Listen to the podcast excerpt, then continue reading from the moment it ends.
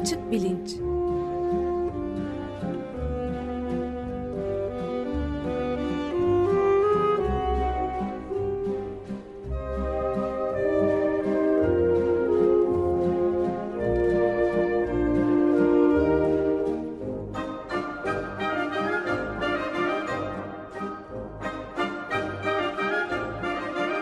Güven Güzeldere ile bilim ve felsefe sohbetleri. Güven Bey merhabalar. Günaydın. Günaydın Ömer Bey. Günaydın Güven Bey, merhaba. Günaydın Can. Bugün, bugün bir telefonla da konuğumuz var. Ergi Bey siz takdim eder misiniz lütfen Güven Bey? E, tabii memnuniyetle. Bugün konuğumuz Hacettepe Üniversitesi'nden e, biyoloji bölümünde öğretim üyesi Ergi Deniz Özsoy. Evrim kuramı üstüne yapmaya başladığımız serinin üçüncü programındayız. İlk iki programda bir genel e, çerçeve e, çizmeye çalışmıştık. E, ve evrim kuramının e, özellikle Amerika Birleşik Devletleri'nde e, ne şekilde e, eğitim müfredatından e, atılmak istediğine e, dair e, davalara bakmıştık. Şimdi bugün e, evrim kuramının temel unsurlarından e, konuşmak istiyoruz. E, Türkiye'de evrimle ilgili bir e, konu e, televizyona, radyoya bir şekilde bir panele geldiği zaman e, Ergi Deniz Hoca genellikle evrim kuramını savunan taraf olarak e, bu tartışmaların içinde yer alıyor. Ben defalarca kendisini televizyonda izledim. E, bir yandan da ileriki bir başka programda Türkiye'deki evrim karşıtlığının nedenlerini ve eğitimdeki e, durumu da e, kendisiyle konuşacağız.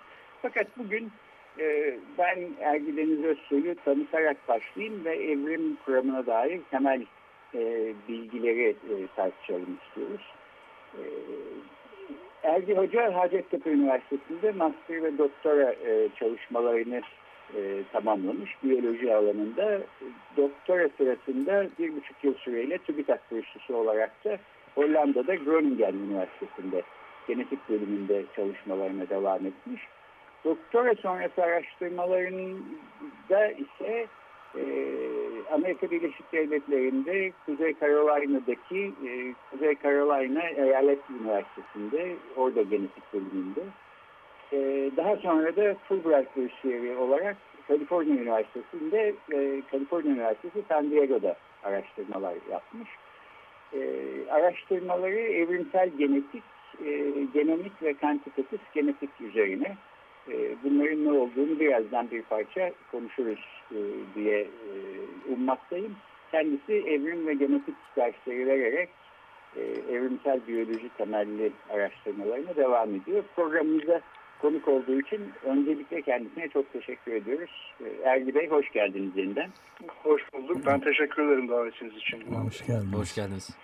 Evrim kuramını e, hali hazırdaki haliyle e, biyoloji için çok merkezi bir kuram yapan e, temel unsurlar, e, kuramın içindeki ana tezler nelerdir ve evrim kuramı niçin biyoloji için çok önemlidir? Buradan başlayalım isterseniz. Evet. Şimdi tabii evrim kuramı biyolojideki birleştirici kuram. Ee, eğer biz evrimsel biyolojinin perspektifini kullanmazsak biyolojideki pek çok olgu çok dağınık kalacak ve pek çok biyolojik durum arasında ilişki kuramayacağız. Örneğin bir hücre içerisindeki organellerin mesela yapısını veya organellerin tarihsel işlevlerini anlamak için biz veya hücre arasındaki farkları görmek için hatta bir protein molekülünün nasıl işlediğini anlamak için o işlevin hangi tarihsel temellere dayandığını görmek için evrim kuramının araçlarını kullanıyoruz. Ve bu kuram e, işte türlerin kökeninin yayınlandığı yaklaşık 150 yılı e, hatta geçen e, süre boyunca son derece işte rafineleşmiş, işte bilimde işte kuram mertebesine erişmiş bir genel açıklama biçimi olarak karşımıza çıkıyor.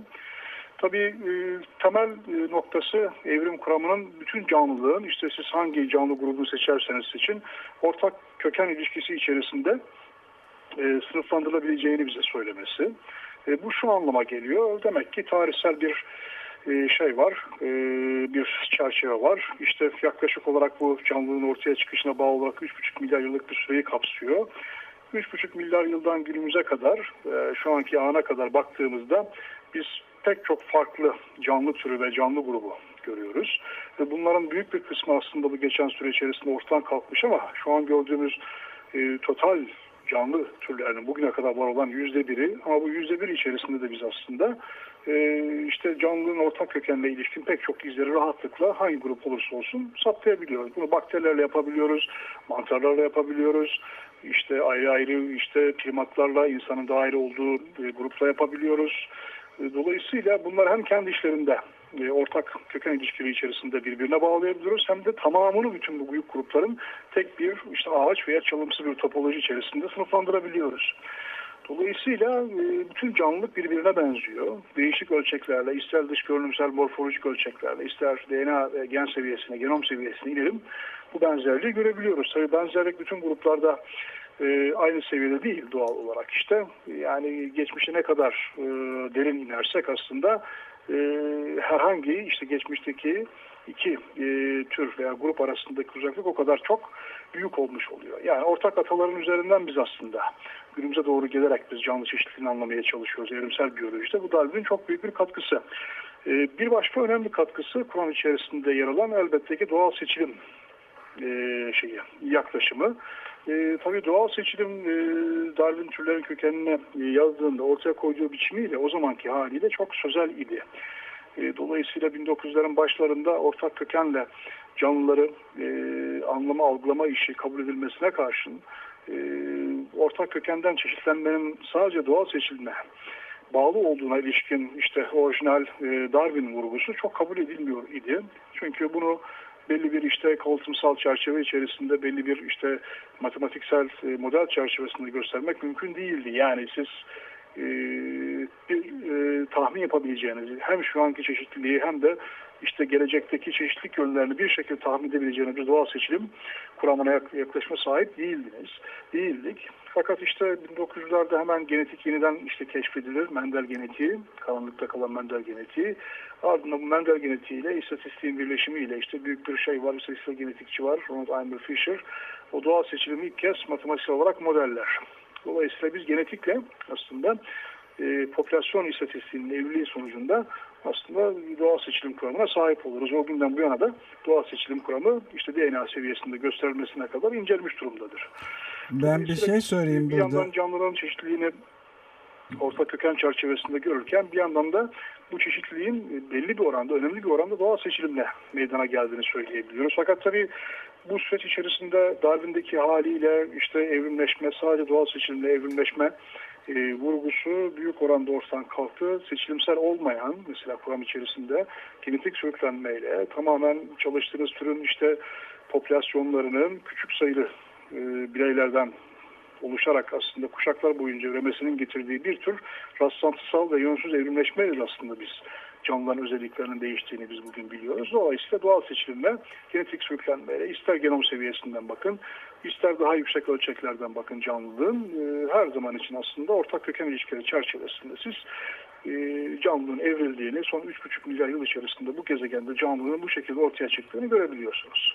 Ergi Bey bir de şey söylediniz bu doğal seçilimin matematiksel olarak da bir kuram olarak ortaya konduğunu bunu e, hem doğal seçilimin ne demek olduğunu çok kısaca özetlerseniz bir de ne demek matematiksel olarak göstermek Şimdi onu da söylerseniz. İsterseniz doğal seçilim ben tarif edeyim öncelikle. Lütfen. Şimdi e, öncelikle doğal sözcüğü nereden geliyor? Hemen onu ben size söyleyeyim. E, türlerin kökeninin mesela e, hemen ilk bölümü şeydir. E, bir tür yapay seçilim vurgusuyla açılır. Yani bir varyasyon, bir değişkenlik vurgusuyla canlıların bir sürü özellikleri bakımından e, farklılık gösterdiklerini, bireyden bireye farklılık gösterdiğini söyler. Mesela işte diyelim ki ineklerdeki süt verimi inekten ineğe değişir.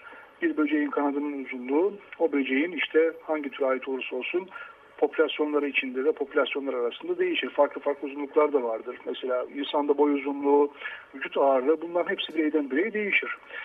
Dolayısıyla e, öncelikle e, bunun e, yapay seçilimle, ıslahla tabii ki mesela süt verimi nasıl değiştiriliyorsa doğal da aynı şekilde aslında benzer süreçlerle değişebileceğini e, vurgular Darwin türlerin kökeninde. Bu yüzden yapay seçilim karşısında doğalı koyduğu için doğal seçilim yani doğalda gerçekleşen bir e, doğal bir süreç olarak ortaya attığı için doğal sözcüğü vardır orada.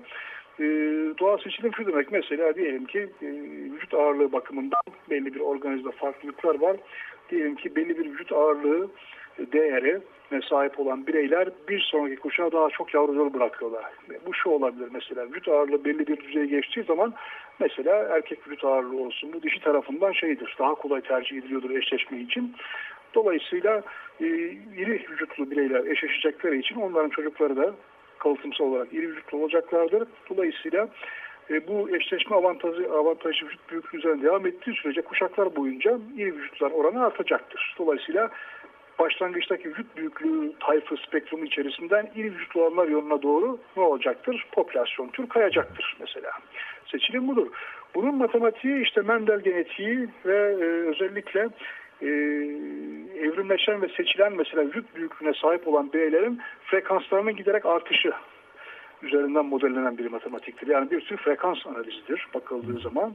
Bunların genetik temeli vardır. Genlerin frekansına, vücut büyüklüğünü büyük yapan gen varyantlarının frekansına göre bu modelleme yapılabilir. Dolayısıyla e, kural itibariyle doğal seçilimi herhangi bir şekilde aralarında üreme ve hayatta kalma farkı bir şekilde karmaşık biyolojisiyle bile olsa yaratan herhangi bir özellik için modellemek herhangi bir türden mümkün gözüküyor. Ve pek çok doğal seçilim örneğini biz aslında doğada görüyoruz. Yani e, dolayısıyla çok yaygın bir süreç olarak karşımıza çıkıyor. Ama bu tabii kanlı bıçaklı bir savaş veya mücadele değil bu. E, doğrudan canlının biyolojisine bağlı ve bir sonraki kuşağa aktarılan yavru döl sayısının artışıyla ilgili bir istatistiksel bir tanımlama aslında. Evet. Güven Bey. Peki ben de şunu e, şunu şunu sorayım. E, geçen hafta Darwin'in 1859'da türlerin kökenini yazmadan önce biyolojide durumun ne olduğunu bir parça konuşmaya çalışmıştık evrim kuramını e, kabul etmek istemeyenlerin bile kabul etmek durumunda olduğu bir takım olgular var biyolojide ya da e, Darwin evrimle ilgili düşüncelerini geliştirmeden önce e, Darwin öncesi biyolojinin kabul ettiği bir takım olgular var. Yani doğada bir çeşitlilik e, olduğu ve değişik türler arasında birbirlerine benzerlikler, bir takım bağlantılar olduğu biliniyor. Bunu ta e, antik Yunan döneminde e, Aristoteles'in yaptığı e, sınıflandırma çalışmalarından bu yana e, biliyoruz. E, bir zaman dünyada olup şimdi olmayan türlerin olduğunu da biliyoruz. Bunu da fosillerden e, anlıyoruz. Yani soyu tükenmiş olan artık e, canlılığı devam etmeyen e, türlerin kalıntıları elimizde var. E, evrim kuramına inanmasak da bu olgular önümüzde.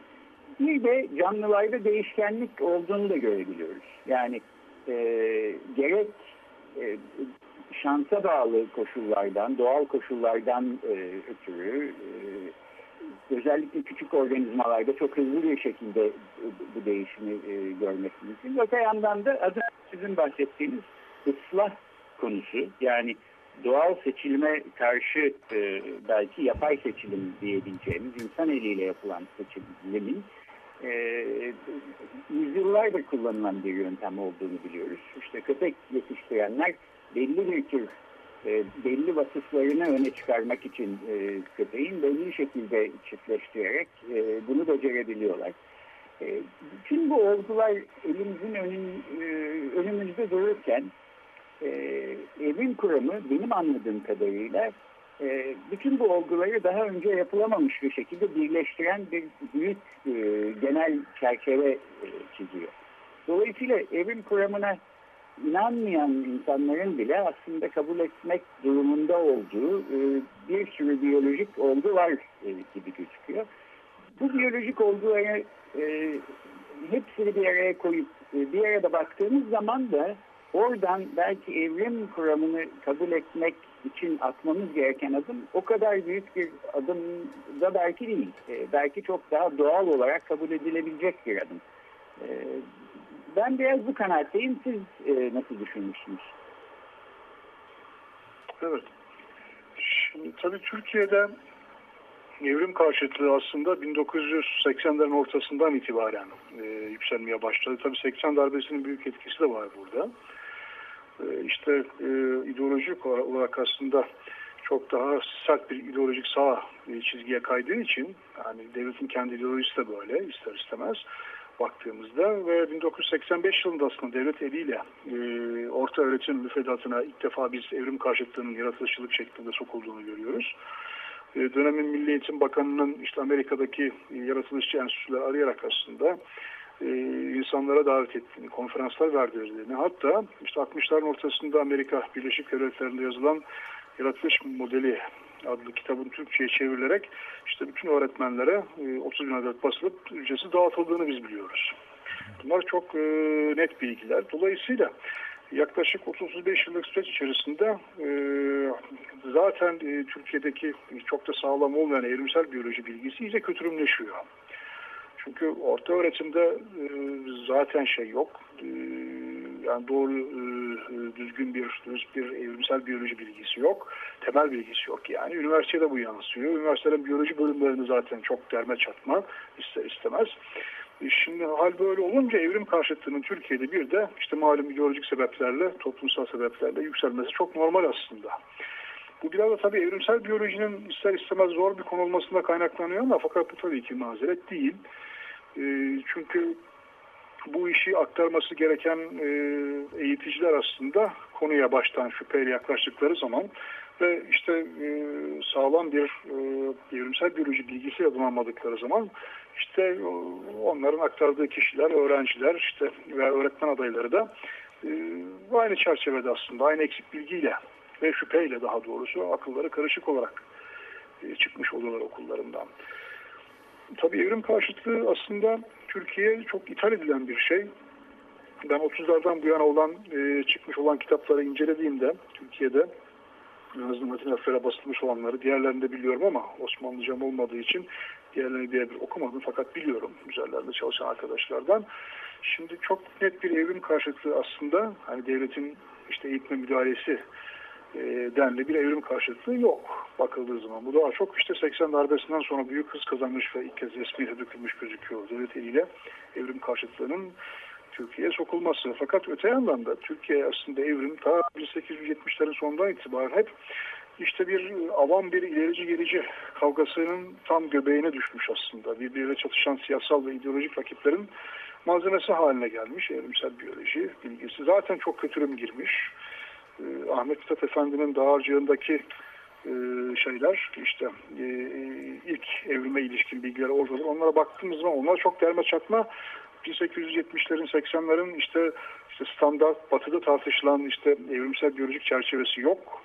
Daha çok böyle işte e, biraz Alman e, Bülger e, bilimcilerinin aslında e, popüler bilimcilerinin e, eserlerinden işte onların daha çok Fransızca versiyonlarından girmişe benziyor.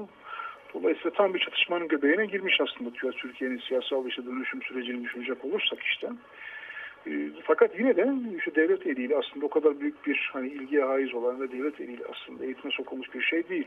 30'lardaki bütün Milli Eğitim Bakanlığı kitapları hani böyle inanca falan da böyle çok fazla karışmadan, girmeden işte evrimsel biyoloji anlatmaya çalışır. Fakat bu giderek tabii şey olmuş yani kötürümleşmiş. 33'teki işte adına reform denilen işte şey var biliyorsunuz e, Almanların gelişi var. Alman Yahudilerinin Türkiye'ye gelişi var. Onların bir ivmesi elbette olmuş. Biyoloji eğitiminde evrimsel biyolojinin yükselmesi için. Özellikle Kurt Koswig'in çok büyük bir şeyi var, katkısı var. E, fakat o da bir aslında gelenek oluşturamamış. Fakat buna rağmen kötürüm bir şekilde 80'lerin başına kadar gelmiş ve kitaplara hem lise kitaplarına girmiş. Yani e, az çok evrimsel biyolojinin döneminin modern çerçevesini andıran bilgiler var.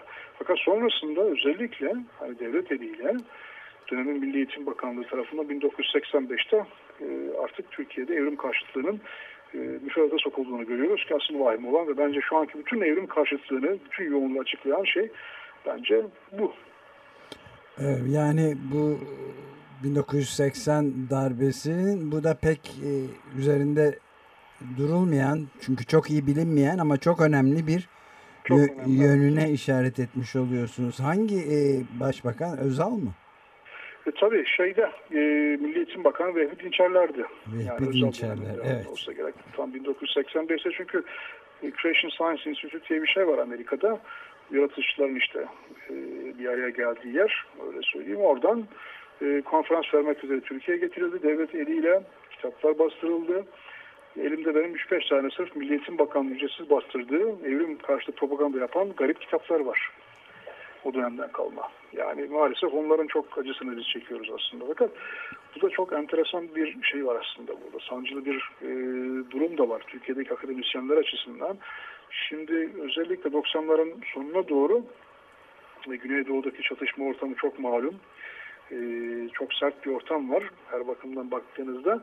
Şimdi o zaman işte Bilim Araştırma Vakfı diye bir vakıf var. Bu her tarafa şey gönderiyor.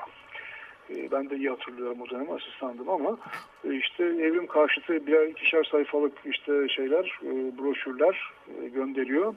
Ve orada mesela bir tanesi şeydi işte, şöyle bir ifadeyi hiç unutmuyorum ben, Doğu Anadolu'daki bölücü terör ideolojisi Darwinizmdir diye böyle. İşte o türden Aykut Genç hedef gösteriliyordu. Çünkü 3-5 tane hoca, işte ben de onlara asistan olarak işte bir şekilde yardımcı oluyor idim o zaman kendi çapımda. İşte bir, bir nevi işte evrimsel biyolojiyi evrim karşıtlığına karşı işte savunmak, evrimsel biyolojiyi kendi içeriğiyle anlatmak üzere bir inisiyatif oluşturmuşlardı. Şimdi tabii o zaman ben çok iyi hatırlıyorum bu 3-5 tane akademisyen Ankara'daki ve birkaç tanesi İstanbul'da. Bunlar e, Türkiye'deki e, biyologların veya işte evrimle bir şekilde bilimsel ilgisi bulunan başka işte alandaki meslektaşlarının e, katılımla ilgisini çekemiyorlar. Ortam çok sert olduğu için. Fakat çok enteresandır. E, ne zaman şey oldu? E, 28 Şubat oldu. Gerçekleşti. Arkasından mesela bizim defalarca bu işte evrim karşıtlığına karşı yaptığımız konferanslara çağırdığımız fakat bir türlü getiremediğimiz pek çok insan birdenbire işte 28 Şubat'tan sonra işte malum e, iktidar el değiştirince fiili manada bunların hepsi birdenbire evrimci oldular. Yani böyle bir maalesef Türk Akademisi'nin e, Türkiye Akademisi'nin bu evrimsel biyolojiye karşı yani evrim karşısındaki tavır açısından böyle bir ikiyüzlülüğü de vardır. Yani ortam müsait olduğu zaman aslında maalesef seslerini çıkarmaya başladılar. Dolayısıyla çok aslında karmaşık ve bence çok yönlü bir sorun baktığınızda. Sadece evrim karşıtlığı işte belli bir hani dini işte şeyin ideolojinin işte yükselmesiyle veya her neyse işte ideoloji arkasına işte sığınan grupların yükselmesiyle tarihsel olarak alakalı değil. Aynı zamanda ona karşı e, sağlıklı tepki verilme işinin veya bu tepki verilirken avam evrimcilik yapılmasının da aslında sonucu maalesef. Evet. Böyle bir karmaşık durumla karşı karşıyayız bence. Evet süremiz de e, dolmak üzere. Yani iki çok e, ilginç kavram kullandığınız dikkatimi çekti. E, gibi yani bir tanesi Vülger Alman e, bilimcilerden bahsettiniz. Biraz evet. sonra da şimdi biraz önce de avam evrim e, anlayışından bahsettiniz. Aslında e, e, yani 12 Eylül e, darbesine e, hükmeden, asıl yöneten e, yöneticilerin de en önemli özelliklerinden biri kelimenin her anlamıyla vulgar ve avam bir yaklaşım içinde olmalarıydı. İçinde Bunda olmalarıydı, da evet. bir paralellik var galiba. Evet, çok doğru tespit yaptınız hakikaten. E, e, Güven Bey e, galiba burada noktalıyoruz bu programı. E, evet bu programı böylece e, bitirelim. Ben e, Türkiye'de evrim kuramıyla ilgili doğru sanılan yanlışlar diye bir e, liste çıkartıyorum. Bunun içinde 10 e, kalemlik e, doğru sanılan yanlışlar e, var şimdiye kadar çıkmış olan listede. Evrim kuramı serisini tamamlarken belki en son programlardan birinde e, Ergi Hoca'yı yeniden e, konuk olarak e, alalım ve bu doğru sanılan yanlışların tek tek üstünden gidelim diye umuyorum. Çünkü aslında belki 1980'li yıllarda evrim karşıtı bir e, hareket başlatan Türk Milli Eğitiminin de bu hareketi başlatırken e, ne yaptığının e, ne kadar farkında olup olmadığından da emin değilim.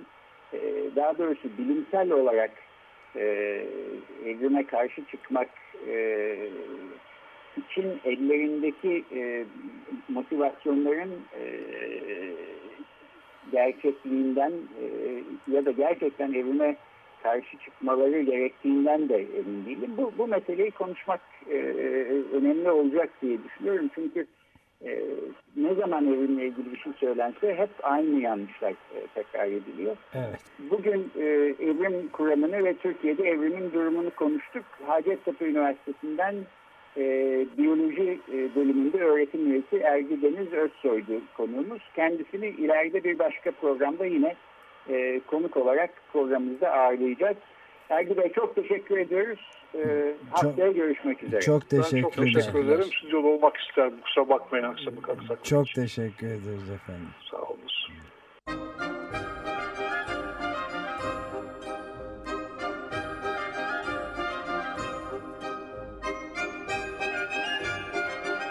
Açık Bilinç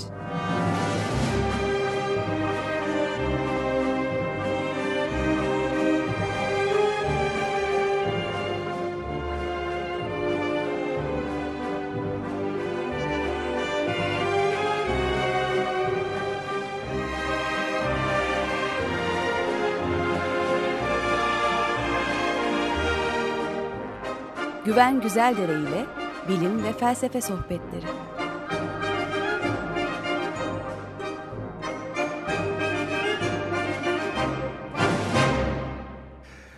Açık Radyo program destekçisi olun.